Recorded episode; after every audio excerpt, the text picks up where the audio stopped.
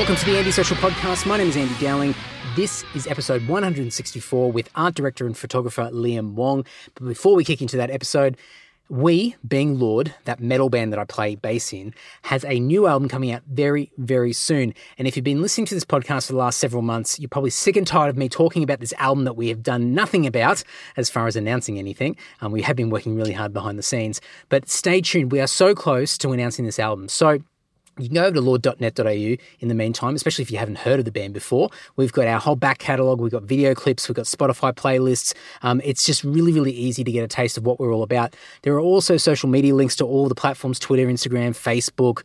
Um, well, I don't know, there's a whole bunch of others that we've no doubt on YouTube as well. Um, so as soon as we announce something, if you're following us on any of the socials, you'll be able to get an alert straight away. So the best way to get this information ASAP because, you know, these podcasts sometimes they're a little bit delayed. So you might not get that information as quickly as you may desire. But go and check it out, lord.net.au. We've got a new album coming out really soon. I am stoked and so pumped about the music. It is really, really good. I if you guys have loved any of that stuff that we've done before, I think I'll put money on it. I'll put something on it. Maybe maybe I shouldn't do that, but I believe there's a very high chance that you guys are really going to enjoy this. So stay tuned very very shortly, hopefully before the end of January, but I don't want to put any extra pressure on anybody, so we'll see what happens. lord.net.au, check it out. Because I'm a bit of a podcast maniac, I also have a second podcast called the Self Starter Podcast. So if you're interested, it's all about small business, self employment, and freelancing. So, if self employment is something that floats your boat or you've got some interest in, and depending on what stage of your journey, your self employment journey you're on, you could be um, ready to launch your own business, you could be doing some uh, freelance work, you could be doing a little bit of uh, work on the side, some contract work, getting a bit of extra pocket money on the weekends, whatever it might be. Go and check out Self Starter over at selfstarter.com.au. You can check out the podcast. Season one's wrapped up as of the end of 2018. Season two is going to kick off in June of this year, 2019. And in the meantime, I am recording season two, but also uh, producing a lot more blog content. So for anybody listening at the time of this episode coming out, you would have seen that I've finally pulled my finger out and started kicking back into blog posts. So go and check out selfstarter.com.au.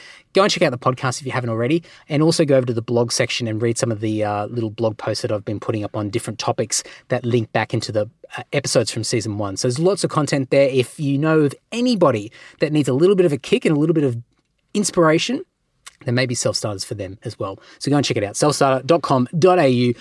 Thank you. This week's shout out. So, if you are new to the podcast, each and every week I thank somebody that supports me or the band or whatever I'm involved with. It doesn't matter. And it can be in a range of different ways. It could be leaving a review online, you know, whether it be Apple Podcasts or Stitcher or Facebook or whatever. It doesn't matter. You know, bulletin board, whatever. Um, it could be a guest recommendation. It could be buying a t shirt from the online store. It could be shouting me a beer via the PayPal button over at andysocial.net, um, a message of encouragement, whatever it might be. It doesn't matter. It helps, it keeps this whole thing moving and it's ensured that this podcast continues to go week on week and it's just a lot of fun. But your contributions just make it that much easier. So thank you so much to everybody that continues to support me. However, each and every week I thank one person. It's my little way of giving back. It's the least that I could do. And I put someone on public record and just say, look, thank you, appreciate your support, and explain what they've done to contribute to my happiness. And it means a hell of a lot to me. So this week's shout out is for Sarah Payton, or Patton. I should say Patton, I think, because it's double T.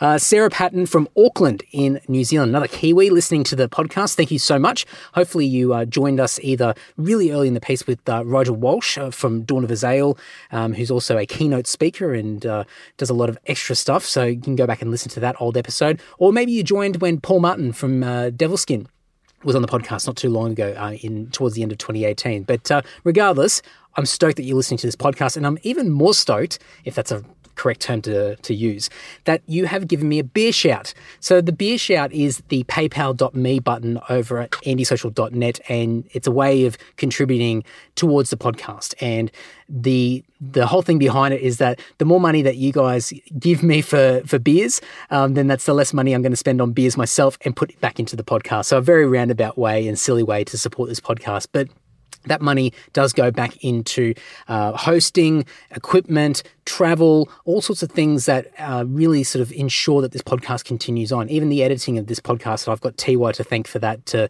who really ensures that the, this podcast continues on. So um, all these costs do add up, and these little contributions mean a hell of a lot to me. So Sarah did shout me a beer and a nice little generous uh, gift that she's provided and uh, added a little message, which was really cool, saying that she really enjoyed the Shivani Gopal episode, which was episode 142. And uh, Sh- uh, Shivani is the uh, founder of a movement, a website called The Remarkable Woman, and she's uh, really talking about uh, you know equality in the workplace and just in general. And she's uh, created this platform to empower women. And so maybe that that's that answers my question from before. Maybe Sarah found the podcast through Shivani's episode. So I'm stoked that you love that that episode. Thank you so much for the beer shout. It means a hell of a lot to me. When you hear this, please send me a message with your details. I'm going to find something lying around to shoot you out in the post because we all love getting something in the mail and it's the least that I could do. So thank you, Sarah. Really appreciate it. Thank you, thank you, thank you, thank you, thank you. This week's episode is with art director and photographer Liam Wong. I discovered Liam not too long ago. Um, like a lot of people, um, discovered his photography, and he is an incredible photographer, and he's only picked it up in the last few years. He put out a series of photos um, a little while back called Tokyo Nights, and for anybody that loves uh, synthwave music. Um, and me being one of those people, um, will really get something out of his photography. He uses um, very sort of Blade Runner esque uh, sort of vibes with his uh, photos. He's got this really cool color palette of purples and pinks and um, sort of this fluorescent sort of uh, uh, palette, which he sort of gets into in this conversation. And it's just really cool um, really cool photography. So I'm not going to try and explain. I'm hopeless at this stuff. So you can go and check it out over at liamwong.com. But we talk about uh, a lot of this in the episode. He is one talented guy. He is also the art director for Ubisoft, which is one of the biggest gaming companies in the world. And I will put my hand up. I know bugger all about games. I haven't played games since I think probably early high school when I was playing Duke Nukem 3D. And before that, I think it was like Commander Keen, Secret Agent, Scorched Earth, Treasure Mountain. Heart of China, they were on like three and a half three and a half inch floppy disks. I think I had to put like five of them in or something like that. So, that, so that's showing my age now. Um, so I haven't really been exposed to a lot of gaming in more recent years, but um, I believe he's done some work with Far Cry 4 and Assassin's Creed. Forgive me if I got that wrong, but I'm pretty sure that's what it is. But um, being the art director of Ubisoft, he's obviously had a lot of involvement with a lot of the work, um, a lot of the games that have been uh, produced. Um, he's just a really, really talented guy. He's done so much. I am completely envious of what he's been able to achieve in such a short space of time, and his talent is just it's incredible. So, enough gloating from me. Um, LiamWong.com is the best place to go and check out his work. He's got all his social media handles and links all in there. Um, and one final thing before we kick into this episode there are a couple of slight technical difficulties uh, in this chat, in a couple of little spots along the way. So, um, TY has been an absolute hero and cleaned up this podcast really, really well. Um, but you will notice there'll be a couple of little things along the way. So just take it with a grain of salt. Um, you'll still enjoy it. Um, well, I'm assuming now. I still enjoyed listening to it, and I hope that you'll get as much out of it as I did. Enough of me crapping on. Please enjoy this fantastic episode with Liam Wong.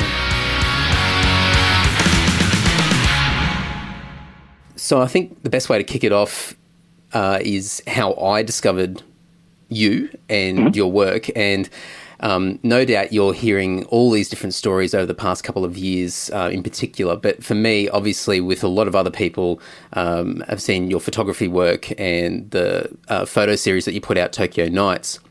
Um, mm-hmm. And I saw it, I'm pretty sure I saw it from a retweet from the synthwave band The Midnight and yeah. and so their obviously their music and I guess their imagery is sort of very similar in, as far as colors and mm-hmm. tones as what you've done in your work. Um, mm-hmm. Have you found that a lot of subgenres and, and niches of communities have discovered your work for different reasons? Yeah, absolutely. Uh, at one point in the midnight, I posted my picture I, I, think they hadn't credited me, and then I think I replied, and they tagged me, and then followed me. but I, I, love I love their music. Um, yeah, when I try and think about other places, I think when I first started, I would get a lot of like sad posting Facebook accounts would like post my stuff, and they'd put some like deep quote, and I would just get all the time, especially like uncredited or I don't know. I just I just love, like load my feed, see one of my rain pictures, and it's like some really depressing quote. So there's like a lot of that kind of stuff, synthwave, outrun, um, and then yeah, like general like photography stuff, concept art, we share that kind of stuff. But yeah, I kind of lose track of it. So when I whenever I speak to people, they'll you know, they'll say, "Oh, I saw your work here," blah blah blah. And sometimes I'm like, I have no idea what the the thing is. Um, kind of just spiraled out of control. And one thing that I've noticed is there's a lot of other photographers out there that are doing similar type of work to what you've done. Mm-hmm. And I don't know who's come first, whether you've been inspired by other people doing similar stuff or whether there's just been a lot of copycats mm-hmm. that have sort of uh, jumped on your coattails and taken advantage of, of the attention. Mm-hmm. Um, have you seen uh, a lot of a response from other photographers doing that sort of stuff, or have you been inspired by other people? Yeah, I mean, I was. so I, I think back to that's like a, a such a hot topic because mm. I get asked that like all the time, and honestly, I never really speak about it. Like I try and keep my my timelines like pretty clear. Like I don't like to to mess them up. Mm. And so when I think about yeah, last last couple of years especially. So I, I got into photography like 2015, and uh, when I first started, my style was kind of like non-existent actually. You know, I'd take like regular pictures, whatnot. But because I work in video games, at some point I I kind of decided to kind of mishmash that and cross it over. So you have like these super saturated colors, maybe the, the content of the shots are reminiscent of video games, stuff like that. But I was also inspired by Syd Mead mostly. Um, so he was like the the main concept artist designer on films like Tron, uh, Blade Runner, of course, um, and his his paintings are like exceptional. And so a lot of my work was like channeling his work. Um, and also another photographer called Fan Ho. And then I think at some point I decided I want to kind of like brand myself. And so I started moving towards a very uh, consistent color palette, which is something I focus on my day job, which is like directing style guides. I think about typography, color, um, you know, trying to create something that's unique and like memorable uh, to keep stuff like on brand. And so when I started to do that, I kind of I kind of gone for like this kind of purple look that was channeling things like vaporwave and outrun and synthwave stuff. Um, but then also just like I don't know video game stuff that I was inspired by. Uh, in the last like yeah a couple of years, there has been like a, like an influx of the kind of people that create similar work. Mm. And like every day, I get tagged in people's stuff that's like not even mine, and it's it's like it's kind of weird. Um, but at the same time, like I can't, I can't like own something. You know, you can't own a shot. What I guess I do roll my eyes at, and I say this one publicly, is when people kind of go up to the same spots. And uh, when I think about Instagram as a platform, it's like it kind of promotes that everyone wants to go to the shot that I don't know has a lot of exposure, so they go there, retake the shot, do the same colors, and it's kind of it takes away what like the fun is behind photography, you know, like wandering around and stuff you're sort of just fabricating a particular setting just to sort of emulate what's already been captured. So it sort of loses the whole yeah. energy behind the original shot. Yeah, and I, I, honestly, I think it's like you know everything's a copy anyway. So when you think about like any other industry, it just happens a lot. Um, so it's not like a surprise to me that you know people will see something that's popular and it's like doing numbers, so they want to kind of emulate that. But that it's kind of uh, you know, they, they lose their own voice in the way they create something that's like a copy of a copy at that point. Yeah, and and there's a, there's a lot of that with mass consum- consumption of just content and media online these days. So there's there's a lot more instances of that happening. And I have like a lot of illustrator friends, and they have the same the same thing. You know, someone will create some kind of style, or maybe it's the content of what they draw or paint, and people like you know jump on it and start doing similar stuff. And it's I think it's obvious to anyone that follows a scene. Um, you'll know who the work is inspired by. But yeah, it's, it's a weird thing about like social media like these days. Just yeah, I certainly see that as well. Just I mean, especially when there's a particular there's a particular thing, and I use thing very loosely because mm-hmm. it could sort of mean a whole run, bunch of different uh, yeah. Uh, different things. But um, when something strikes a chord with people, and you know, you use that word goes viral, it gets shared a lot, then mm-hmm. then it starts to influence other people to jump on that bandwagon. And sometimes that yeah. can be a really great thing, depending on what what that thing is. But um, I guess because we're so connected to each other, it's so easy to quickly light the fire in a way, mm-hmm. and um, and so creativity becomes something that can be compromised really quickly, but it all, can also burn out really quickly because it sort Yeah. of just it loses all that excitement uh, really, really quickly. In some instances, not in all, because some stuff's got Yeah, exactly. But yeah, Um, that's why I, I feel like something that's always been important to me is to kind of always be, how do I say it? You know, like just like big up the stuff that inspired you. Hmm. Like any article, you know, anytime someone's done an interview, I always plug the stuff that inspired me, the stuff that like motivated me to like go out that day and I don't know, take pictures. And a lot of the time it's music, other time it's other artists. It could be something that I saw, but I pretty much always flag it. And I think I think the weirder thing is to not is to act like you know you came up with it like an original idea, which doesn't really exist in my opinion. it's just, But uh, just different versions. yeah, so like it's a weird one because I'd say like last year, and like my style of images, you know, it's very it's very focused in in terms of what the content is. Like I spent a lot of time outside after you know after midnight taking pictures. Uh, a lot of the content is like vague silhouettes, um, never faces, uh, a lot of umbrellas, reflections, neon signs, saturated colors, and more than off, more often than not, like a purple kind of color palette, and that kind of became my thing.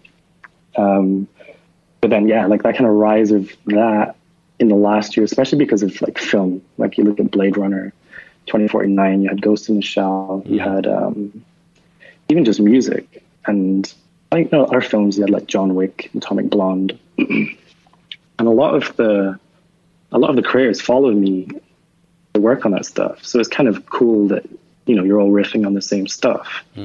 Um, but yeah, like it, it was like at some point you just look at it and you're like, well, I'm kind of bored of it now. and so yeah, often it often like a lot of times like I just kind of disconnect from social like social media. I don't like using it because I like to just make art. And when I make art, it's often for myself, uh, and then I'll share it when I you know when I feel like it. Um, yeah.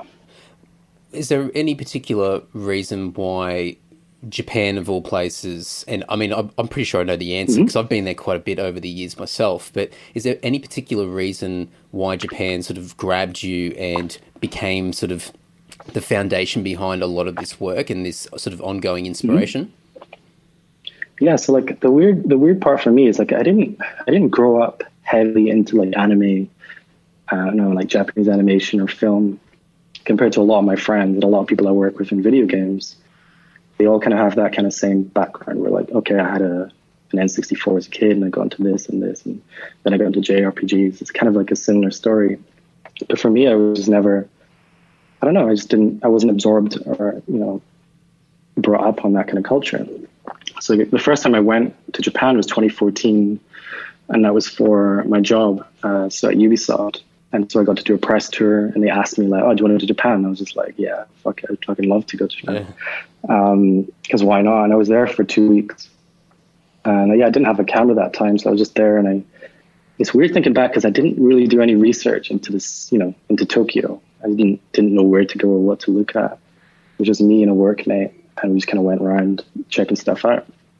But then, yeah, I think it was the year after. That's when I bought a camera because I really wanted to get into like uh, to video and to film, uh, just for fun. I'd, I'd watch a lot of stuff on Vimeo and I'd get inspired by that kind of work. Especially there was one video in particular. I think it's like Memories of Tokyo, I think and it was all that. shot on a Canon Canon 5D three, and a guy uses magic lantern. And I remember just staring at it. I was just like, wow, this is like that's what I want to want to start doing.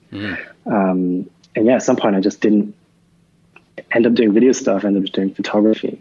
But yeah, when I think back, it was kind of like that trip because I, I saved up for the same camera that I saw this guy using, and I was like, you know, that's what I want to do. So it was also the first time, the first year I spent away from home at Christmas. Um, so it was kind of like I was kind of like in a I don't know screw it mode. I just want to go and do this, and I stayed there for a few weeks. And yeah, that, that was like the start of my first photo series. And so there was like one, it only rained one time. And so I took, and like, I took like good pics just, and I, I, I wouldn't say that so like lightly now because back then I was just like I didn't think much of them, but when I look back at them now, I'm like those are like decent pics. I've tried to go to those same spots and take the same pictures, but like the moment isn't there. Hmm. And so, you know, I've, been back so many times to Japan now, um, and so I every time I just find different things to take pictures of. But yeah, like the first time I went, I was totally fascinated by the city. I think as a creative, it's just a really inspiring place to be. You meet a lot of people, I meet a lot of other creatives, but even just as a graphic designer, seeing the typography, the signage, that kind of stuff, like really, I don't know, just motivated me to just do all kinds of stuff. When I first went to Japan, oh, I can't remember when it might have been. It might have been 2005, and I, I was just absolutely blown away. I was overwhelmed by mm-hmm. Tokyo and by Japan in general, just because I guess coming from Australia and maybe from a lot of Western sort of countries, probably um, it's the same sort of feeling where it's just a, it's almost like an alien landscape. It's so yeah. different and so unusual, and in some ways very opposite and absurd compared to what many of us are just used to. And I mean, especially Tokyo, and I, have looked through a lot of your, a lot of your work, and it, and mm-hmm. I don't know exactly where in Tokyo you're taking a lot of these photos, but I get really mm-hmm. sort of drawn to areas such as Shinjuku, um, where yeah, that's like my main jam. Yeah, and it's just there's a there's a there's a feeling of sort of this underlying danger, but at the same time, you don't quite get that you don't get that same sort of feeling of danger as you would or mm-hmm. as you feel in other cities around the world. And it's this really odd blend of of that sort of yeah that that that danger, but also safety because I don't know whether it's just the, the, the, size of the city, the population, or, or just maybe the Japanese mm-hmm. culture as well, um, that sort of has this mysterious element to it. And maybe because of the language barrier, and it might be a big thing as well. Mm. Like, what, what was like a normal thing for you growing up? What were the kind of visuals that you grew up around? Oh, for me, it's and and it's yeah. funny because for me when I talk about it, it just feels so mundane and bland. But it's mm-hmm. it's uh, it's growing up in regional towns around Australia where mm-hmm. you know um, uh, for the most part heat summer um, very sort of yeah. um, very sparse sort of landscape so not sort of thick foliage or anything like that um, uh, a lot of dead grass you know, very dry, arid sort of uh, surroundings, mm-hmm. um, but not a lot of buildings. Um, you know, fewer population, things like that. So, and a lot of, uh, and if we're talking about colours, a lot of yeah. a lot of uh, browns and um, yellows and oranges and things like that. So a lot of warmer, warmer sort of colors. Hmm. Yeah, because for me, like I grew up in Edinburgh, and I, like I, I really didn't travel a lot until I was like 25. Um, so I really didn't see anywhere. Like the most exotic place I'd been was Norwich in England, which is this small town. It was like, and I was like hyped because I was like, wow, cool. I get to travel on the train. It's awesome. um, but yeah, like, but like going to conferences and stuff, like I'll, people will say, where are you from? Because I have a weird accent. And I'll say I'm from Edinburgh. I remember I was in Mexico and I was, oh, I'm from Edinburgh. And they didn't know what it looked like. So I showed them a picture and they were like, holy shit, there's like a castle on a rock in town. I was like, yeah. But to me, it was like a very normal thing. And it was, it's only like since traveling that I come back home and I'm like, you know, like exploring the sea that I never even thought to walk around. Um, and it's crazy, especially like because Edinburgh has a lot of history. I was looking at like old pictures, like photography of I don't know from like 1900s, like seeing how a city can change over time is like really crazy, and I never knew anything about it. But yeah, like it's just weird for me. Like I grew up, I said Edinburgh's like pretty big anyway. I don't know how many people, but um, I was always drawn towards like huge cities like London, Paris, New York, um, Tokyo, obviously, Hong Kong. Um, just because I kind of grew up in a like a small place in comparison to those, um, but I just kind of became hooked on those. When you do travel, you tend to get a it's it's perspective. You like you get you get a, mm. more of an appreciation of where you come from, but you also notice those vast differences, those contrasts between what you have always seen as just in air quotes normal life, mm-hmm. and um, and seeing how other people live in their version of their own normal life, and it's um it's it's quite interesting because you you either you're either exposed to all of the shortcomings that you have in your life, or you're able to see mm-hmm. all of the things that are that you're you're lucky you're, you're, you're grateful of. So it's um it's it's really a valuable thing for people to be able to get out and travel because if you haven't been outside of your little part of the world, then Yeah, it's really it's yeah it's it's really really hard to to get any sort of grasp of the wider picture or even sort of you know basic feelings of compassion for other people and being open minded and things like that. Yeah, because for me, like I, I spent a lot of time just in my room. Like uh, even at high school, I don't know. I just wouldn't leave my room. I would just play video games all the time, and like I'd have friends and stuff, but just a total shut off, like introvert. Um, and it's weird even looking back at that now because I I obviously travel a lot, often just by myself. You know, I walk around taking pictures by myself. Um, but yeah, it's like a weird contrast because I can also imagine like another another version of me which just stays where I was born and works there, and that's that, you know. I haven't actually seen the movie. I've only seen that scene that keeps popping up all the time. But that uh, movie from years ago, Sliding Doors, where she gets onto the train or doesn't get onto the train, and then suddenly there's two storylines that that uh, follow in in the movie, and so it's sort of the whole point of it is that decisions can lead you on a completely different path, and so it's interesting for you to say like thinking that sort of side to you, just sitting at home. You know what what would life look like then versus you know some of the decisions that you've made over the years to to get out and, and experience the world. And that's like because I get asked like a lot of career stuff, and I'm sure you must get asked stuff as well. But it's like, um, like for me, the biggest thing has just been sending emails. Like, like as a creator, there's so much work you have, you've made, but not necessarily show it to people, you know. And so I spent a lot of time just sending emails, and even when I was in high school, I would do the same. And at university, you know, just ask people for help. You know, I'd ask them, "Hey, how could I get a job? Hey, could you look at my stuff? Could you, I don't know, give me some tips?" Um, and that helped me want to move around, I guess, because I could see these opportunities that were kind of presenting themselves. I think there's in some ways it's it's so much more beneficial that we've got email these days, and even now it's changed again. We've got social media, which is sort of making it mm-hmm. more instantaneous. But you know, years and years ago, you'd have to pick up a phone and talk to somebody, and there's something so confrontational about it. where you're on the you're putting someone on the spot, you're speaking, and it's just very very overwhelming for people, especially introverts as well.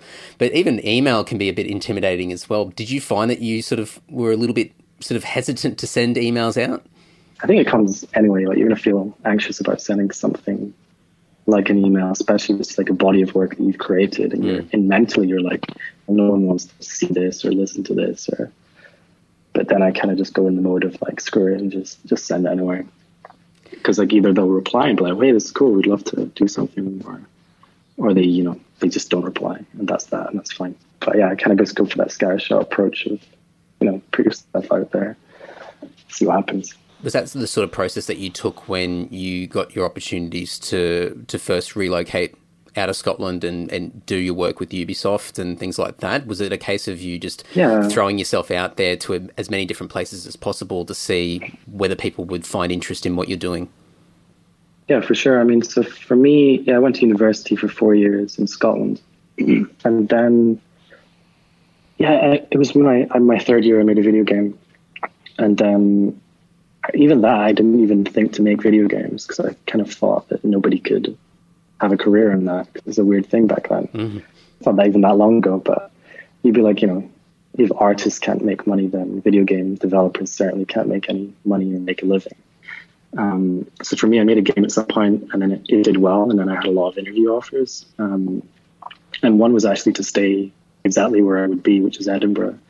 I was at Rockstar, and it was for GTA, GTA Five, which is weird to think about because it didn't come out like that long ago.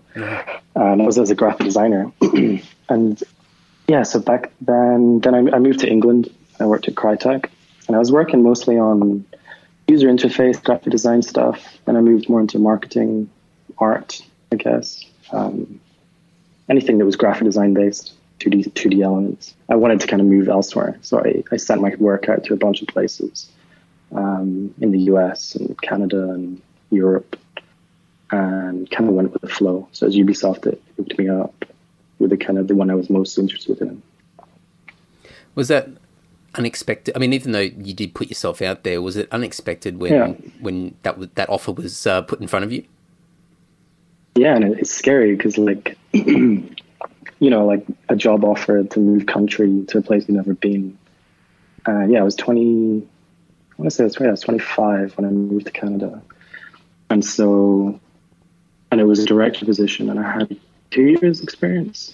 So there was all of this kind of just uncomfortable uh, decisions, you know, like, do I, do I move? Do I not move? Do I just stay where I am? It's probably more comfortable. Um, do I even have the experience? Will I join and get fired after like two weeks? All of that stuff like rushing through my head. And at some point I was just like, yeah, fuck it, I'll just I'll just go anyway. Um, and it was great, like terrifying at the start, but great. Like, you know, I think one of the best things about working for such a big company is just the amount of talent that's there, like the amount of subjects I can tap into from other people. Like, um, if I was struggling with lighting or you know wanted to learn 3D or game design or marketing, marketing especially, I learned a lot. Like for, just from sitting next to marketing directors and stuff for years. Um, so yeah, it's, it was incredible. Uh, but another one of those things in retrospect, version of me would just never have went. I would have just stayed in England probably. Do you think that so that marketing experience helped you with your own? And I, and I hate to use the term, but it, it's it's the pro- probably the most accurate thing. But your own branding. Do you think that marketing experience thought you helped you say- put yourself out there? Yeah, because I think, I mean, graphic design and marketing go hand in hand. And even for like photography, I, I picked it up to learn more about graphic design. So you have like layout and, I don't know, you know, you have all of this, the graphic design principles. Uh, but where you take that even further is definitely the marketing side. Maybe if you look at like analytics or if you look at, I don't know, understanding what your audience is, what it's made up of, like that, that played a huge part in me even just using any of those platforms at the time. Um, and I, I don't, it's not something I, I focus on a lot, but I just have that experience from, you know, being sat next to a team that creates press releases, creates, you know, events, planning stuff, and works with external companies or artists on like contracts and figuring out all of that kind of detail. It's just experience I picked up passively, you know. And I and I guess I mean I mean obviously there's a, there's a high level of expertise there, especially in, in that in that industry, but also I guess in companies of that size as well, um, because when and we sort of spoke about this earlier, where you know we're in such a a high volume of of media and content that keeps distracting us all the time and, and trying to sort of jump or try and get out uh, our attention. It's distracting us all the time, and so your marketing is so critical to be able to cut through a lot of that noise to be able to direct the attention in the appropriate way. So you have to strike, you know, with the right with the in the right way that's going to spark emotion and spark interest from the demographic or the audience that you're trying to trying to capture. Yeah, for sure. I mean, even like, yeah, if I think back to something like Instagram, like people at the time, even artists, you wouldn't know if you posted a specific time of day based on your audience, you will get higher engagement. Um, and I would just kind of play on that. Like I would, I realized most of my audience was actually in Europe. and so I'd find like a sweet spot where people in Europe were, you know, their days were, they already started in the morning uh, and maybe people in North America were just waking up. And so I would post around that time. Because also on the flip side, you have people in Japan who are going to bed. Um, and it was just a perfect time to post stuff. Uh, and like, like it's, it's like weird things like that that shouldn't really exist, uh, but it does, you know? And so like something I, I do mostly on Twitter. Like if I've not posted anything, I'll just kind of go through my timeline and just retweet people's stuff. uh, just as a way to kind of bump them. And maybe they get some work from it, maybe they get some followers, or, you know, at the end of the day, people, more people are seeing their work. And I think as anyone that has, I wouldn't even say large following, I'd say just has a following, it's just a good thing to, to be able to do that. That's what I love about Twitter. Yeah, and I, I think I mean it depends on how you look at it because it's it's unfortunate that there's so many great pieces of work and creatives out there that are that are putting out this amazing this amazing work for other people, but often gets lost in the mix of, of all that noise. But mm-hmm. um, it's also exciting, I guess, from somebody that consumes a lot of the creativity where you're never short of anything and you can go digging and find the most. Um, you know the most unusual stuff and, and unexpected uh, content that many people have just ignored and and it's exciting mm. in a way because it's sort of like you you go digging for for treasure on the on the in the depths of the internet and it's and it's quite good it's not great for the artist of course because there's there's always a challenge there but um, from a from a consumer point of view there's you're never short of of amazement um, from a you know when you're looking for sort of creative pieces of work out there yeah i love that like i'm, I'm saving stuff like all the time do you have a pinterest account I do, I, but I I suck at it. I'm not that okay. good at it. But um, for it, me, yeah, like so you just see your mind like mapped out and just into like little groups and stuff. So for me, it's like on mood boards. They're just one might just be called like aesthetics, and I'll just pin anything that just has a vibe to it. Um, have other ones where it might just be concept art, um, and I just have folders and folders, and like I just have a random name so no one knows it's me. he just says uh, like a letter or something. Um, but yeah, it's it's just a crazy way to, and it's, it's something I always say to people who are kind of hitting a creative block is, you know, just start saving stuff into folders, and at some point, you'll get inspired enough to kind of mix some ideas around. And that's kind of that's kind of what I do every time. With I guess your your role as an art director and doing a lot of freelance mm-hmm. work, and also just thinking about what you said earlier about being a bit of an introvert and sort of your earlier mm-hmm. earlier sort of uh, time in high school and things like that. I mean, you've you've done a lot of work for major major um, global brands over the years. How how have you sort of overcome your own sort of um, mm-hmm. your own challenges with dealing with these big global giants as far as because from a freelance point of view, you have to be able to forge have that ability to forge a, a, relationship with a client, and you're going to be dealing with a whole range of different clients. Mm-hmm. Did you have challenges trying to work that out, or do you take any sort of approach to be able to to be fluid with the way that you you deal with so many different people?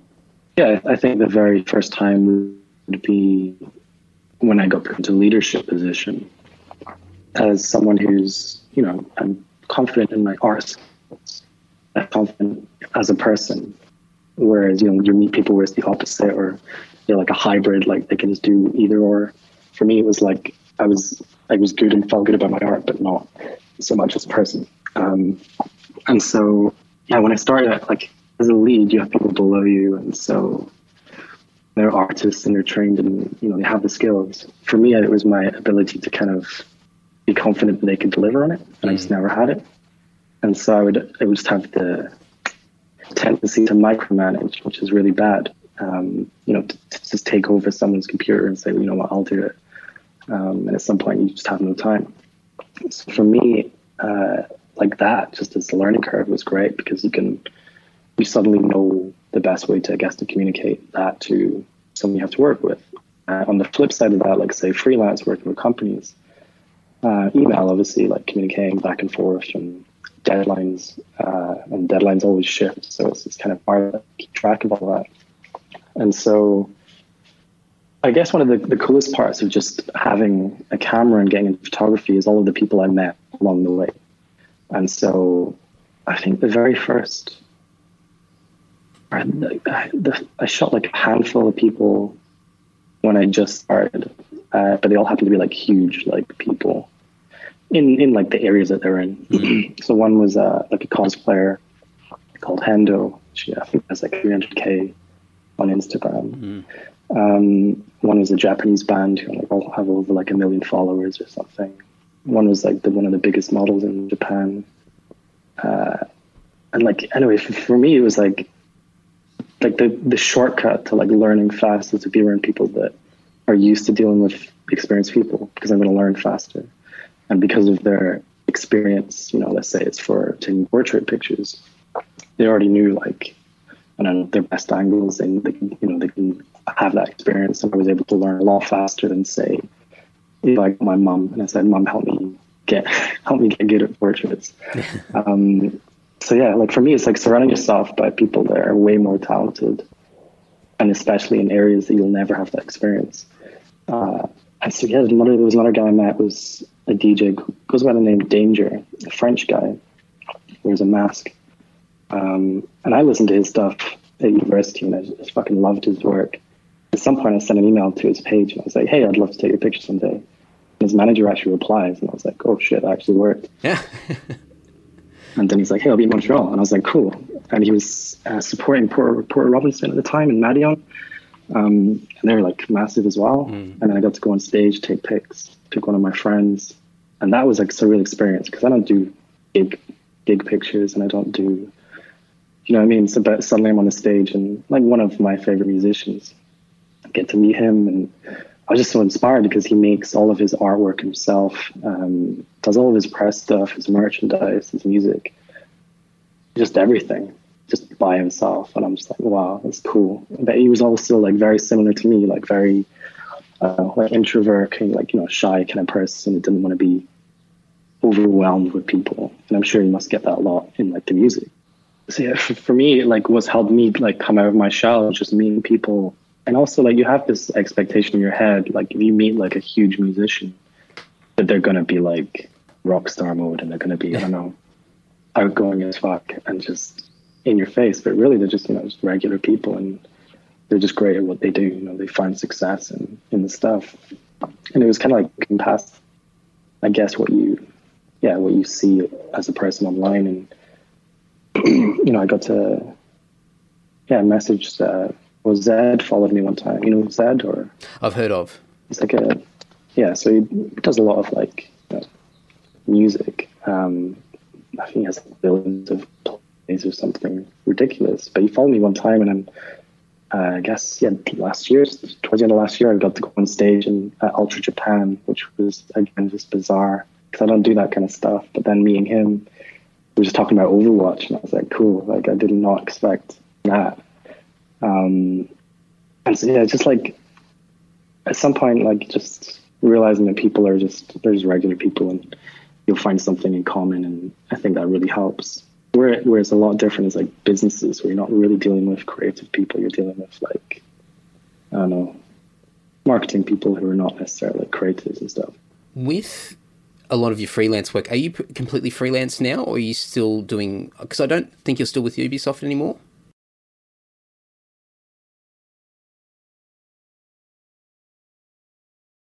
I worked in canada for five years and then at some point don't know if it's a Canadian thing or something like that, but basically you can take a career break after you've worked that much. Mm. Maybe it's specific to Ubisoft. You can take up to a year off. Okay. Um, so right now I'm like six months without being at a desk, which is kind of like, kind of blows my mind because I'm, I guess I was just you know used to that. Like Ubisoft's still my second job. I didn't work like, I didn't work in like a bar to do a paper round or anything like that. Um, and I wish I wish I had because my social skills would have been like through the roof. I always tell that to people like students and stuff because they always feel like really shit that they work in the area that they don't want to work in. But at the end of the day, you're, you're learning stuff, you know. And so uh, yeah, so for the last six months, I've just been basically out on my own, um, doing traveling, doing like collabs, focusing on my own stuff. So for me, I I had like a goal, like a list of things I wanted to achieve. The first one was to update my website, which took took me a while, like going through and trying to like really explore everything and blah blah blah. Uh, do my website. I wanted to have a book, like a book deal, and I wanted to create a short film or at least start. And I've pretty much ticked off all of them. And so that was kind of like I had a goal, like six months is what I want to do. And I often just kind of make those kind of lists just so that I can keep track because once you, uh, and I feel like it's common for anyone who maybe like leaves their job or something like that, you spend a lot of time like doing nothing. Um, especially for like the first, I don't know, however long, let's say for a month after like working any job, you're just to just be, I don't know, relaxing. And so for me, I just is exactly what I did. Like I came back to the UK from Montreal, and I just chilled. Um, and I tried to figure out how I could slot together all of my different projects. And so yeah, I'm still actually employed by Ubisoft, but I'm on a career break.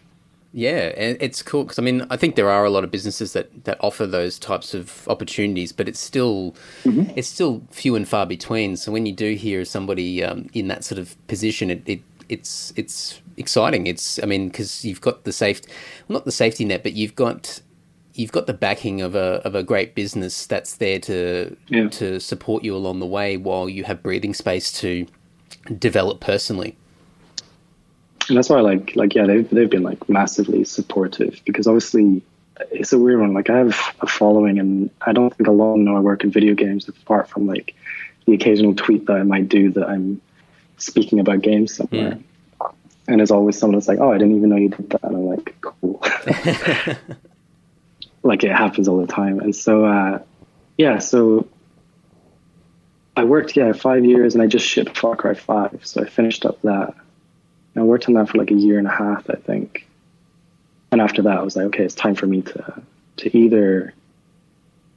I, I didn't want to like work somewhere else, but I was just kind of like, oh, I want to just go travel. Um, and I was able to kind of work out like something with a company uh, so that I could, you know, do what I'd been kind of leading up to, I guess. You've mentioned previously, but you've got a bit of an interest to move into film down the track, and I know that that was mm-hmm. sort of like a turning point when you were looking at photography as well. Is that still something yeah. that's sort of in your vision as far as is that a short term thing, or is that something that's going to be further down the track that you want to sort of gra- gradually gravitate towards? I think for sure it's something I want to gravitate towards. Like I, I don't think it's any you know, it's no secret that like for me, like my career has always been very weird. Like I started as a programmer technically, doing web programming, and then I would move into graphic design, and then video games, and then photography, I guess. So I kind of just always go with the flow. Um, I've never like really limited like creativity. Like I just I just have the urge to kind of make something, and you know whether that's a game or a film. But yeah, like film is definitely next on my list. I think um, like one person that really inspires me is Lynne Ramsay. So she's from Scotland, and she she started off by doing like little short films when she was in college, I think, and then she was mostly a photographer. but now she does like big Hollywood films. Um, we need to talk about Kevin was one of them, and I think you know like the newest ones that you were never really here or there. I didn't see it yet, but it's mm-hmm. one of Joaquin Phoenix. But yeah, this Scottish like photographer turned filmmaker, like badass. And so, yeah, the weird the weird thing about like obviously photography and most most I'd say cinematographers turned directors they always start with photography. So it's kind of I think at some point you hit like a plateau. Yeah, you get to a plateau where you're like, okay, I've taken pictures. Like I continue to take more pictures, but you know what what else is there? And obviously for me, it's like moving image. So the, the weirdest thing about, you know, getting into photography has been like the amount of people that have followed me since. And so I had like a lot of film directors follow me, which I still find kind of weird. And it's one of those ones of like, because it's like a big name, you've seen their films, like, mm. And now we're like, I don't know how long into the podcast, so I don't really mind to say because you either listened or you didn't. So yeah, like the people that messaged me is like or followed me. Uh, how there's like Duncan Jones, you know, did Moon is like one of my favorite films. Uh, Source Code is great too. Uh, Del Toro messaged me and followed me, and he said uh, said something that I want to frame, and I don't really want to share it, but it was like cool. and then the other week, uh, I messaged Michael Bay on Instagram, and I was like, oh fuck it, I'll just send him a message. And he didn't follow me, but he messaged me back, and I was like, holy shit. That's uh, that's crazy. And it's like that kind of I don't know. I just that's why I, I just think as an artist, it's not. It's so easy to get into this kind of uh, what's the word? You know, you just get in your head and you just think everything you make is just terrible, whether it's music or I don't know, music, art, games, everything that you make is just absolutely shit and it'll never be better. But it's like overcoming that and then just being like, no, well, I'm just gonna put my work out there because I'm feeling it. Uh, it's just very weird having like people that I, you know, grew up watching their films and suddenly their, you know, their closer contact is um inspires me to be like, you know what, I could chase something as crazy as being a film director someday, even if it's like 10, 15 years down the line. But it's like, you know, why not? Like, why not just have that as a goal? And so, yeah, like I, I really want to make a short film, and I'm not a script writer, but you know, I have a lot of contacts that are. Um, and I was speaking to one, one person in particular that wanted to kind of support me on creating a short. So it's like that's kind of exciting to me. Mm. Um, it's something I always kind of put off, I guess, because I know that when I, you know, work on something, I want to put everything that I can into it. So whether it's like, like in my head, I'd think of like musicians I would love to have do a score for. Um, one of my favorites is uh, Makeup and Vanity Set.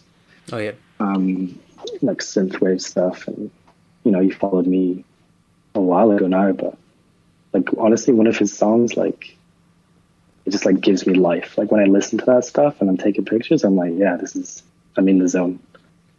Um, so yeah, it's like Makeup and Vanity Set, the song System Override. It's just such a good track.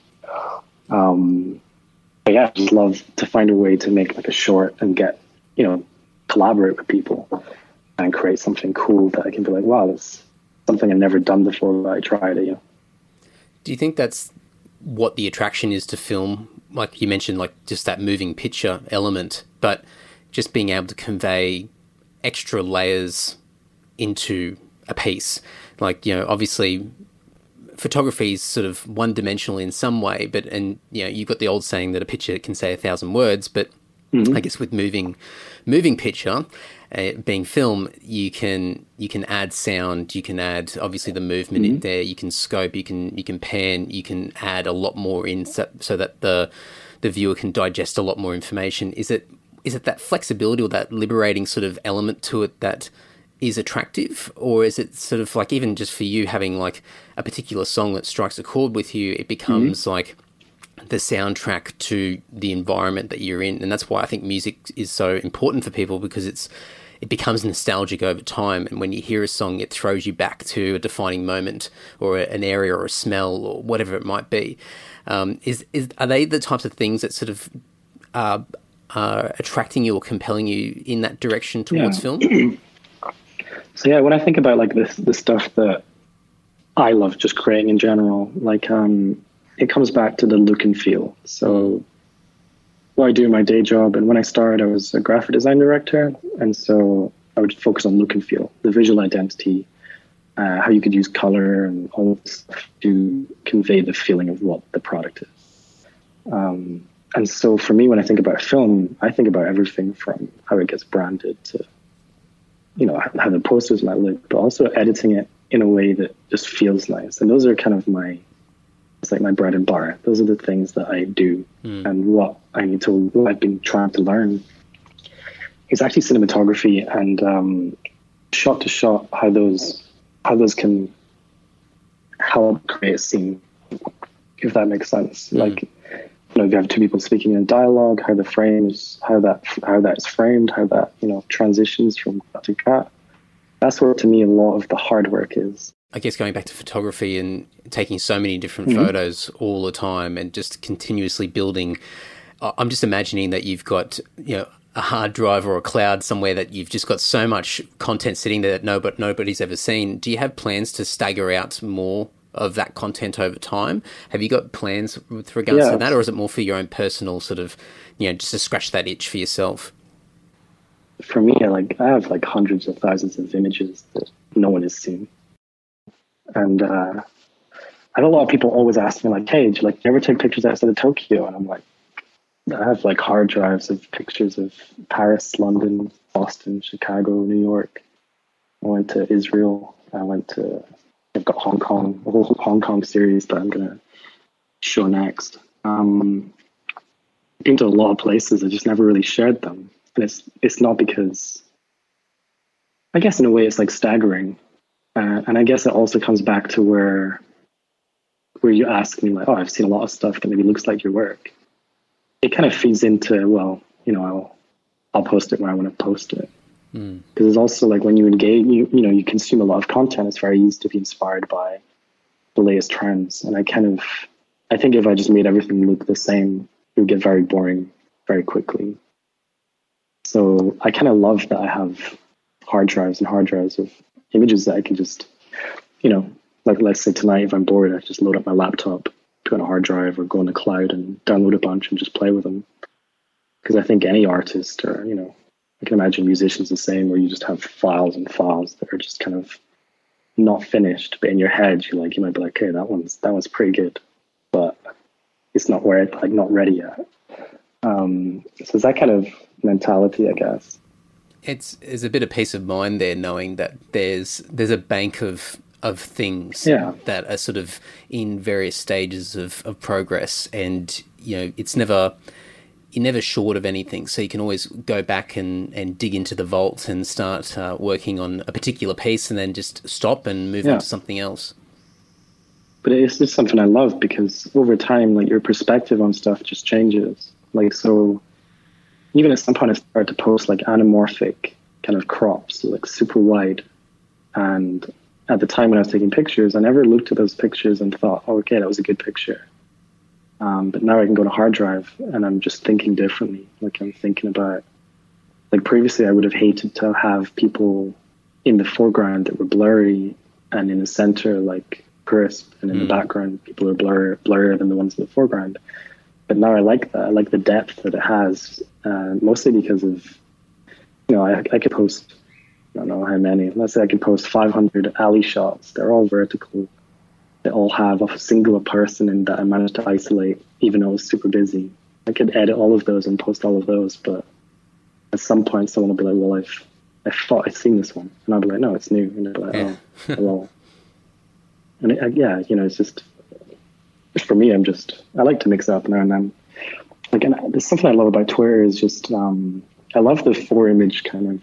You can post four pictures, and I just got really into creating sets, and I love that some of them are like very different to what I would post. but it was like nature, and those ones like blow up more than the stuff that I do normally, you know. And so it kind of it's like encouraging, um, and you know motivates me to go back or take different pictures or go through my hard drives for the ones that I kind of just ignore. And I was like, you know, And it just means that you're not confined to one particular topic or theme or Yeah. or whatever it might be. You, you've got the flexibility to be able to move and and you can see little examples of of that working when you put it out publicly and you can see the response. So it's validating to know that yeah, you're not um, you know, you're not confined just to one thing.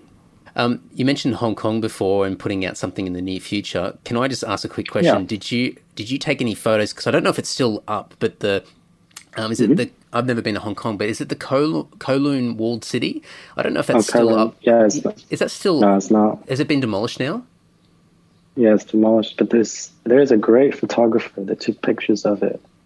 I want to say his name's like Greg Girard. I think it was like a French sounding name.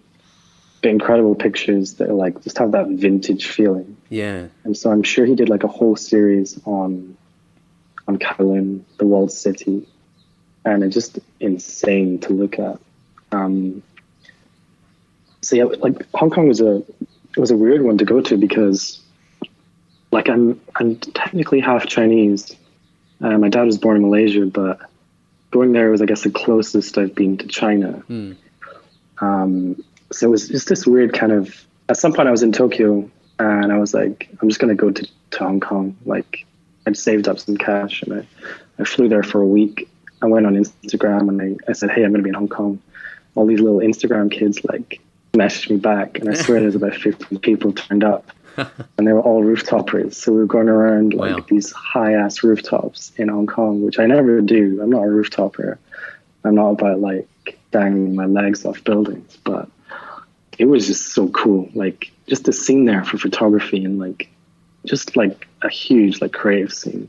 Like Tokyo is cool, but I find that maybe people are too intimidated to kind of turn up. So what you end up with is a lot of the foreigners like myself who come and hang out and take pictures. Hmm. But in Hong Kong, it was just like all locals who were just like into it, all turned up with like crazy cameras and that was fun. And so, yeah, it was like just going around. Like for me, I grew up. I definitely watched Ghost in the Shell. It's like the original and it's basically Mongkok, which is uh, just like classic Hong Kong visuals where the signs are just overhead and everything, neons and just I don't know the architecture is very unique. So like walking around there for the first time is just completely different to somewhere like Tokyo. Um, and it's something I find interesting is about like the way that a city is laid out, like the architecture, the structures. Like if you go to Paris, it's like one of the like I say like the cleanest in terms of just visual lines. Like it's very organized. And you go to somewhere like Hong Kong, and at first I just found it like very challenging to take good pictures mm. because it just set me off in terms of composition. Whereas Tokyo is very easy. Like it's you know stand in the middle of a street, take a picture, it looks cool, you know? Yeah. Like if I was to dumb it down, like it's, it's basically that kind of simple. It's very, it's like, you know, easy to take pictures there. Hong Kong is, you go from like just very old alleys that are just all wires and, you know, kind of more grungy, grimy looking. And then like, how do you, how do you channel that vibe? Um, yeah. But like Hong Kong was, was good fun.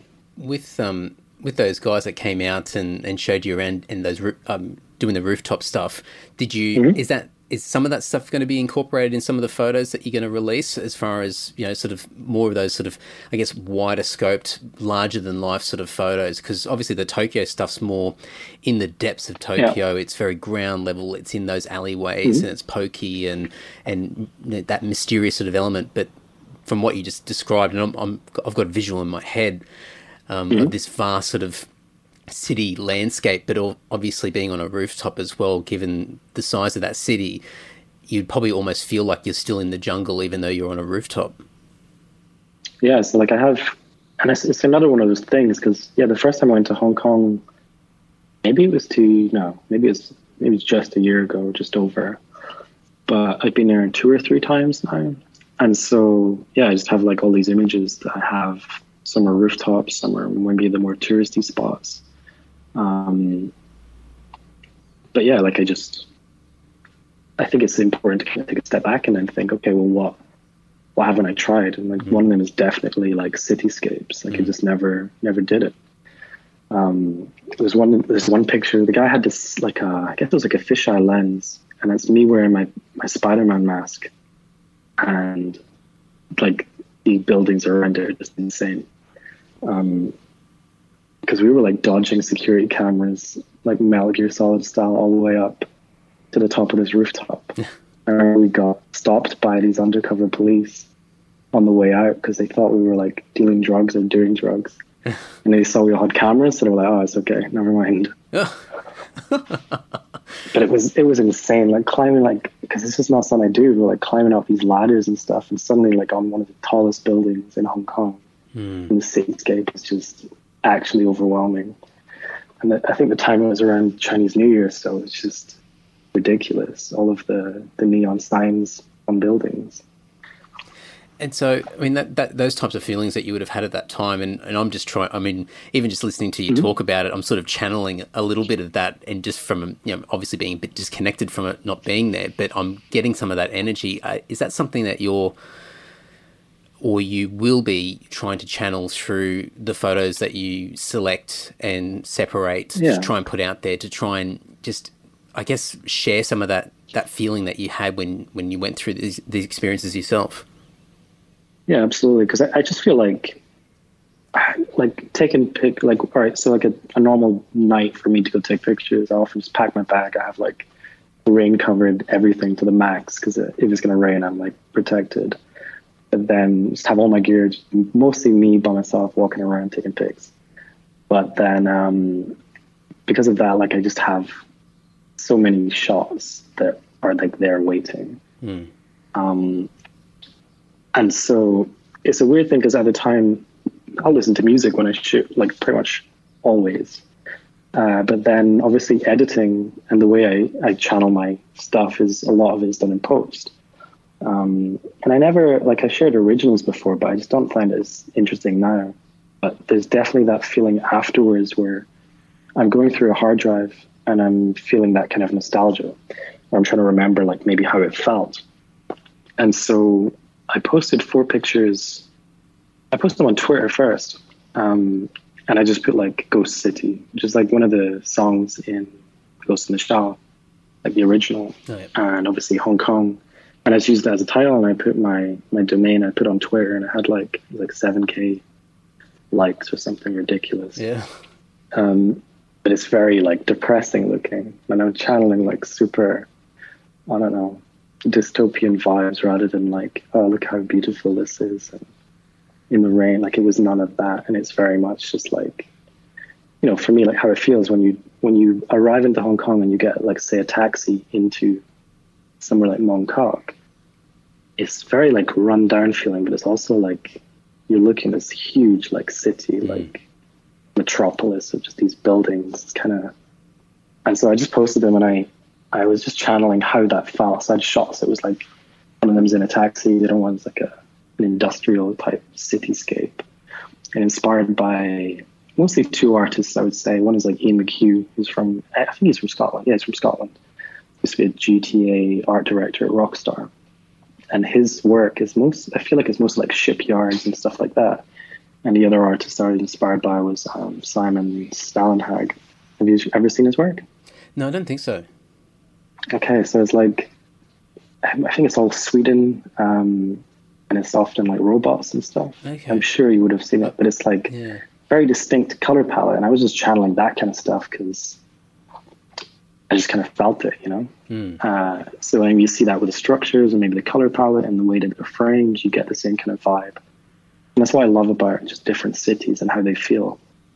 Like you know how and how can you communicate that simply through the color and the content of the shot. I mean, you mentioned you mentioned a few times about sort of obviously music sort of accompanying you through these processes when you're you're out there and creating, you know, taking photos and and documenting everything, and even sort of I guess sort of post post production as well. Have you do you use like platforms like Spotify at all? Yeah, of course. I have like premium Spotify. Do you? I mean, I don't. I don't like. oh, what, sorry. Oh no, I was going to say like I only use it to listen. Yeah, I was just I was going to say just listening to sort of some of your comments about sort of the soundtrack element, the inspiration, and sort of having music sort of accompany you. It'd be really cool for people to be able to use a playlist that's created by you on Spotify, a public playlist that can capture the sounds, mm-hmm. the sound or the soundtrack to the visual element. So it's sort of like the the the stepping stone between photography and film, where somebody can listen to a, a playlist of, of curated music that you've that you've put together. Mm-hmm.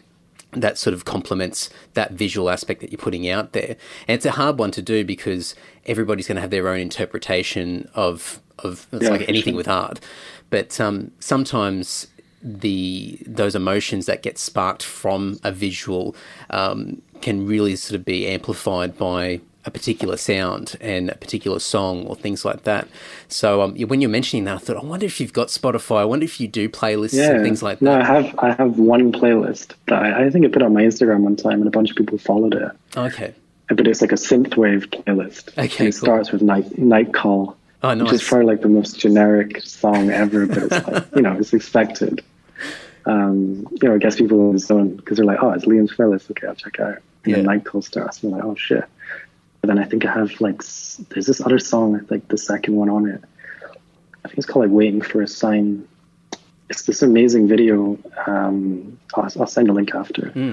But um, I just, I just, I'm just a huge fan of like decent intros. Like if a song starts and it's like heavy, I'm just like into it and I'm feeling it. And so yeah, I just, my whole playlist is basically just like synthwave. And I guess what's weird about it is a lot of people that I have on that playlist, like we're like mutuals. Like I follow them, they follow me. But I find that bit like cool. So like one of the I think you know you do that end of your Spotify thing where it shows you like what you listen to the most. Hmm. like my number one was Slow Magic. Do you know Oh, Slow yeah, Magic? yeah, yeah, definitely. Yeah, so he followed me a while back, and he's like my number one played. Basically, because there's like one song, and I swear I had it on repeat for like hours. and it was Corvette cassette, just because it's like a very, I don't know, just a very upbeat song, and I hmm. can just listen to it and chill. And there's no lyrics that I don't know offset me or I start singing along or something, you know. but yeah, it's just like I just love that that I've been able to you know meet different creatives just from that.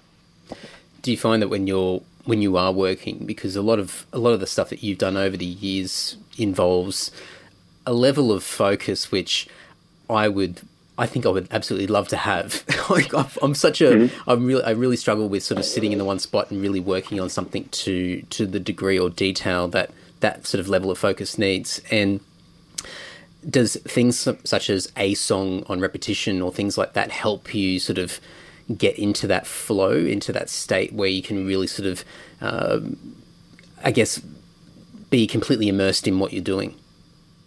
Yeah, absolutely. Like I just feel like I concentrate better if I can find one good song and I'm just like in the zone. Mm. Um, so yeah, often if I'm doing like a set of images, I'll just try and find a song that feels like how I want to channel the image. It's, it's always been important to me. Like uh, one time I did a talk at GDC, which is like a game developers uh, conference, and I was talking about graphic design, but I was talking mostly about like look and feel. And like one of the best examples for me has been Seven. You know the movie Seven. Yeah, yeah. So it's the intro titles to that. Um, I think it's like Kyle Cooper, but everything is just perfect because from the start of the movie you already feel everything that that movie is going to become, mm. uh, just from the content. And I think it has Nine Inch Nails playing, the contrast in typography, which you know, I don't know, it's just it's like a perfect intro and that's something I just always loved about graphic design is just channeling a feeling and trying to make it accurate to what it is. And so yeah, all the time I just use song titles as um, captions because it often helps me, I don't know, evoke a certain feeling, or it, it also just helps me keep track of the amount of images I must have in the ring that are like purple. oh, so you mean sort of like a like a working title for something that you're working like like something in progress yeah. or or your final sort of no like yeah I was just you know I'll just take pictures and I'll you know I posted one the other day and I just I just wrote busted and blue because I listening to Gorillaz um, cool. and it's you know it's like it's kind of like a heavy song and I was mm. like oh and I had these shots of uh, train stations in Tokyo which were taken before the first train so there's nobody there so it's kind of eerie looking because it's such a huge city mm. um, and it just kind of went well. Uh, and I just do that a lot. I used to tag the musicians, but I find it a bit cheeky now that I've got like a, a tick. Like I don't want to look like I'm pandering. well, I think I mean it's, it's, too easy to you know get oh, their attention that way. Yeah, absolutely. And it's um, I think I think you're in a fortunate position now where you've you've got that audience and that reputation as well, where um, it, that that attention will gravitate back towards you anyway from that artist, especially if you want to give mm. give a little nod or a, a, tip of the hat to, to somebody that inspires you. It usually would would come back anyway um, through yeah. through word of mouth or through sharing as well. So um, it's it's the wonders of somebody that's got got that level of attention that um, you can really sort of yeah. take advantage of. Yeah, one, one point I went through a phase of just using Linkin Park songs as titles. Yeah, cool. and I would just get I would just get like these avatar little anime avatar accounts like replying to like, "Hey, you must like a big Linkin Park fan." I was like, "Yeah, I am actually." And uh, yeah, Mike Shinoda followed me sometime last year. Wow. I was like freaking out because I, I really yeah. looked up to him just because I don't know, like everyone hates on Linkin Park just because of the music, but I, I fucking love it. Um, so yeah, when you follow me, it's very hard to like freak out. It's very hard to not send your life story in a DM. Because uh, I don't like believe me, I've done that in the past to like. I think I did it to one person. I was like, cringe. It should be in a cringe comp somewhere. But yeah, it's like it's just stuff like that where it's just like, holy shit. It's uh, I just like music just like drives me to the max, and so knowing that someone that worked on a song might have seen my stuff just kind of keeps me going. And no doubt you're doing that for other people as well, especially people that are just coming into sort of creative arts now and you know mm. people that are in school and just coming out of school and trying to work out what they do with their life and they're looking for inspiration you know all over the world and you're you probably already are well no doubt are but uh, will continue to be somebody that other people will look to and so you know, when you start to follow somebody else, then you'll probably get that same sort of uh, yeah. encounter in, in reverse, and you probably get it already from people. it's it's a weird thing though, because like sometimes honestly, I like I laugh my ass off because like I always do the thing where on Instagram I say, yeah, I'll, I'll do a I'll leave a comment, I'll check out your feed, and I'll I'll basically I'll like their comment once I know I checked it out and I went on their feed. So I didn't like it, it means I didn't do it yet. Mm. It's like a way of like organizing it, Yeah. but it's it's what I love about social media in a way that you can, you know, you can affect someone's day in, in a positive way. Like there was a guy that tweeted me the other day and he was like, "Hey Liam, inspired by your stuff." It pretty much looked like my stuff, but I was like, "Fuck it, retweet, bang!" And then he had like 300 things, and then and then he's not like he's like subtweeting me in his, on his feed, and I would just check it and was like, "Oh, I can't believe you retweeted my stuff! Like this actually happened in 2018," and I was like, "Cool." And I was just sat there on my sofa anyway, so it's just a cool thing to, I don't know, be able to, yeah, because like social media, like when I go through my feed sometimes, it's just like politics and all that stuff. And on my Twitter, I, I keep it like clean. Like I don't, I don't even tweet words. I just post the images and basically disappear. Um, I don't even reply to my own tweets. Like that, even that's rare. Uh, so it's like anyone that goes on my timeline on Twitter is basically like my portfolio. Um, and I just try and keep it like a positive place where it's aesthetic pictures. It's kind of my jam. Well, I think it certainly just ties into the overall sort of thing of or the, the visual of what you are. So you know that's what you're known for. So for people to to go to a Twitter account, sometimes it's kind of cool to see what what somebody's thinking about, what's on their mind. But sometimes it uncovers all sorts of garbage that you've got to try and sift through, and you think, oh, my perception of that person has now changed. So Yeah. I think it's really smart to sort of have that that intention that uh, you know if somebody is searching for you and they find you and you're known for that visual aspect, that that's what they're going to to receive when they when they do It's like it's like another another thing because I never I never really show my face. My Instagram is I have a mask. My Twitter is like I used to post like just troll selfies with people. and put mm. like a puppy filter on. Yep. They're probably still my feed somewhere. But like other than that, I just don't. I like that disconnect between like someone that makes stuff and I don't know. Like I'm not a personality. Like you go there to look at the pictures and that's it. You're not there to. I don't know. Comment on my hair. It gives you. I mean, I think it gives you more freedom behind the scenes to be able to just be yourself, and you let your your work do the talking instead of the pressure being on you as an individual. I mean, obviously it is you and it is your name, but you're not sort of at the forefront and distracting away from from what your actual work is. Yeah, because it's it's like a weird one in Japan because I would do a lot of live streams, hmm. but then I would get like stream snipers, and they would just turn up and they'd be like looking for me, and then you know you hang out with them, you chat with them, whatever. But like I I like that. I don't know. I can't imagine what it's like for like big streamers stuff who you know they're noticeable just by their face, like YouTubers and whatnot. Like not being able to escape that. There's there's a lot of I think there's a lot of pressure pressure on that, and th- and then that's just a distraction away from the the value that that person brings in the first place, whatever their creative ability or their talent is, um, just becomes a big distraction. Do you have any plans for the Hong Kong stuff as far as when that's going to be put out, or is that something that's just when when the time feels right? Uh, definitely this year. Like so for me, like yeah, putting together all of my Tokyo stuff for my book, um, and then that will kind of be that. Uh, then I move on to other cities, Yeah, which I'm excited about. Like I'm just keen to just start posting different content, different styles, different. I don't know yet, but definitely this year.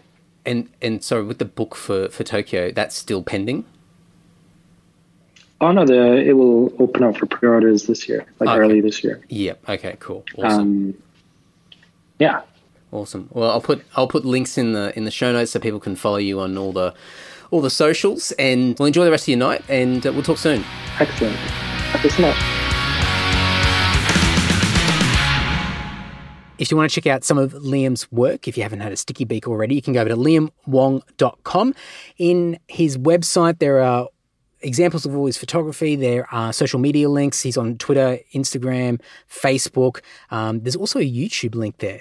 And you'll notice when you click on that, there are no videos on his YouTube uh, page yet. So I don't know whether there's some work in progress there, but keeping in mind what we just spoke about in this conversation, um, it might be worth subscribing and just waiting. So I've done that. So I've su- subscribed to his uh, channel with no videos, but um, I wait patiently for what he's going to put up there. I'm, I'm, I've got high expectations, so we'll see how that goes. But uh, liamwong.com Go and check it out. I'll have all the links to everything we discussed in the show notes over at andysocial.net, or you can click through on your podcast player as well.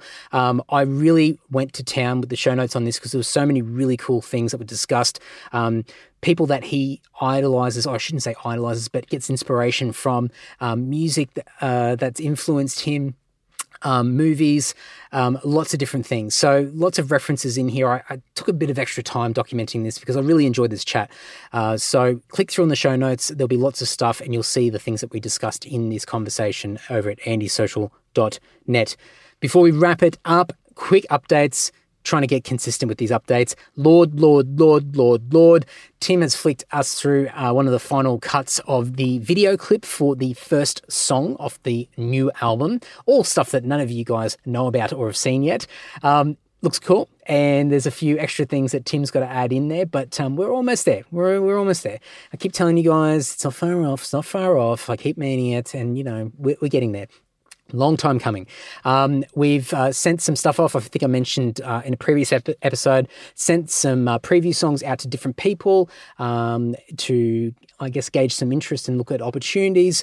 Um, but regardless of that, that's all on the side. Um, we still have a plan in place as far as what we're going to do and how we get this album out. So, lots happening behind the scenes. Not a lot that we can discuss, but um, as I said at the beginning of this episode, um, I think I can't remember when I record these things, um, but if you've liked our old stuff, you're going to really enjoy this. There's a there's a real mix of everything that we have done in the past. Um, it just celebrates metal, um, our love of metal, and uh, it sounds really cheesy, but um, we've just tried to. I think we've always had a conscious effort to try not to be too genre specific in our music. We just embrace every part of the entire metal genre um, that we can and take the little bits that we love. So I think we've done that really well, and I think we've extended on that with this album as well. So I think you guys will get a real kick out of it. But uh, stay tuned.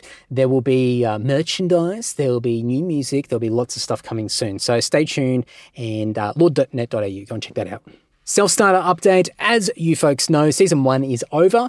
Um, if you haven't heard the podcast or you haven't heard the wrap up episode, which was uh, released at the end of 2018 in December, you can go over to selfstarter.com.au or search for Self Starter in your podcast player. Um, go and listen to that episode. It's a bit of a reflection episode, um, just touching on the year that was um, what I learned over season one and the different people I spoke to, and where I hope the podcast goes into 2019 with season two, etc. Lots of things discussed in there, but uh, go and check that out, or just go and check out the podcast if you haven't already. Um, season two is going to kick off in June. Um, and I'm started recording season two episodes now. I want to try and get them all recorded in advance before June, so I don't have to keep chasing my tail after June, which will probably happen anyway. Uh, but if you know somebody, any guest recommendations, somebody who someone who has their own business, someone who's self-employed, um, a freelancer, uh, somebody that earns like a little bit of extra pocket money, maybe a little side hustle, something interesting, a little bit of a revenue earner that's unusual, or maybe it doesn't even have to be, just really simplistic. I'd, I'd love to cover lots of different stories, unusual, uh, very normal. Um, I just want to teach people and show people that there's a whole range of different ways to earn money. And you don't have to work a shit job if you don't want to. Um, it just comes down to degree of effort and creativity. And I hope that my podcast just I don't know, sparks a few thoughts and ideas and, and inspires people just through the stories of others. And uh, yeah, so go and check it out if you haven't already, or maybe you know somebody that could get something out of this podcast. Um, while I do all of that leading up to season two, I'm also uh, putting out more blog content. So, uh, for anybody that's been following the podcast, I have been a little bit relaxed with the blog for a while, but I have a stretch goal to get uh, X amount of uh, blogs done by June, by the time season two comes out, which is basically blogs off uh, the back of each episode that's been released so far. So, I've got quite a few drafted um, and I have the content there. It's just sitting down and actually physically doing each one, which does take a bit of time. They're not great, I will admit, but I enjoy doing them, and I believe that there's something in it for everybody. So hopefully somebody gets uh, something out of these blog posts. But it's my little goal see see whether I can do it or not. So lots happening with Self Starter. If you've never heard of it before and you still hear me crap on about it, go and check it out. Selfstarter.com.au. We're done. Episode 164 in the bag. There are some absolutely awesome guests coming up. I have recorded a bunch in advance. Uh, January has been action packed. Um, I have recorded so many. Um, I'm going to New York in February uh, from the I think I fly out on the 21st of Feb and I get back into Sydney on the 5th of March, something along those lines anyway. So if you're from New York, let me know. Um, more than happy to catch up, have a drink. Um, more importantly, though, or I shouldn't say more importantly, but also something to think about if you know any anybody that lives in New York, and I'm not talking about celebrities or anything like that, but if you know anybody interesting that's based in New York and think and you think they might be really good for the podcast, let me know. Um, I, am going to take my gear over. I don't know whether I'm going to record anything, but um, yeah, let me know if you got any suggestions. I have hit up a few lofty people that are based in New York or around that immediate area, and um, well, you know, you, you got to be in it to win it. So we'll see what happens. But um, I'd love to consider anybody's suggestions. So if you know somebody that's based over there doing something really cool, could be an Aussie, you know, working over there, or you know, an actual local. So let me know. Love to hear from you. Um, I am batch recording just so I don't have that pressure of trying to do podcasts while I'm overseas. Um, but obviously, if I can record some extra ones while I'm in New York City, then I certainly will do so. Um, but yes, lots of great episodes coming up. Some really well, what I would think are unexpected guests, um, but um, I'll let you guys decide on that. But I'm really excited to share these conversations with you. So Stay tuned. Episode 165 is going to be out next week. Until then, share these episodes around. Keep supporting the podcast. Um, thank you so much for listening to me crap on right now because um, I'm just talking and I don't know what I'm about to say in the next word in this sentence, um, except for, okay, I'm, I'm out. Bye.